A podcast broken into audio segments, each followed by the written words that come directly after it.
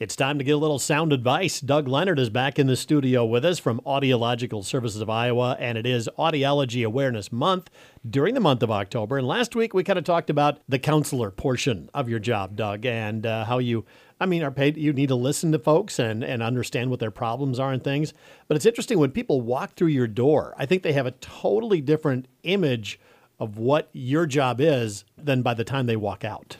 Yeah, you know, and, and I think we're, with Audiology Awareness Month, we're running some commercials this month, and and, it, and this topic really came up because of one of the commercials we did, and it's how people, like you said, how people view what they think we do versus what we really do. Part of that is um, people not coming in for hearing evaluations on a routine basis. They should be coming in, you know, probably once we hit our fifties and beyond, we need to get that baseline.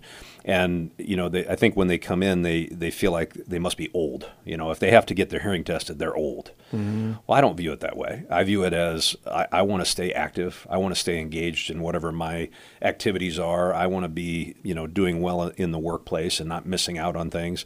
I want to still go to social functions so I'm able to participate and laugh with my friends and socialize. It's not about being old. It's about being active.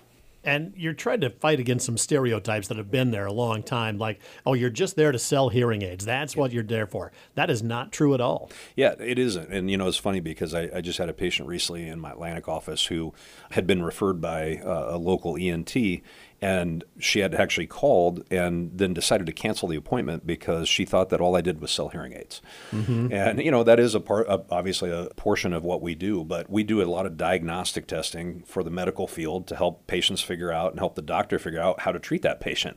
So, you know, she didn't think she had a problem and she didn't want to come and get hearing aids. That had nothing to do with it. We needed to do a diagnostic evaluation so her physician could know how to treat the problem that she was having. Yeah, and you've mentioned many times that you'll get couples that come in and say, tell him he's got Got a problem. He's got a problem. And, and they want you to kind of referee their issues. But that's not really the case. You're just there to help everybody communicate better. I want everybody to come out of their appointments with more knowledge than they did when they came in. Mm-hmm. You know, that patient, if he is in denial or she is in denial, to recognize that, yeah, you know, it, it's really something going on internally. It's not the way everybody else talks, or people don't all mumble.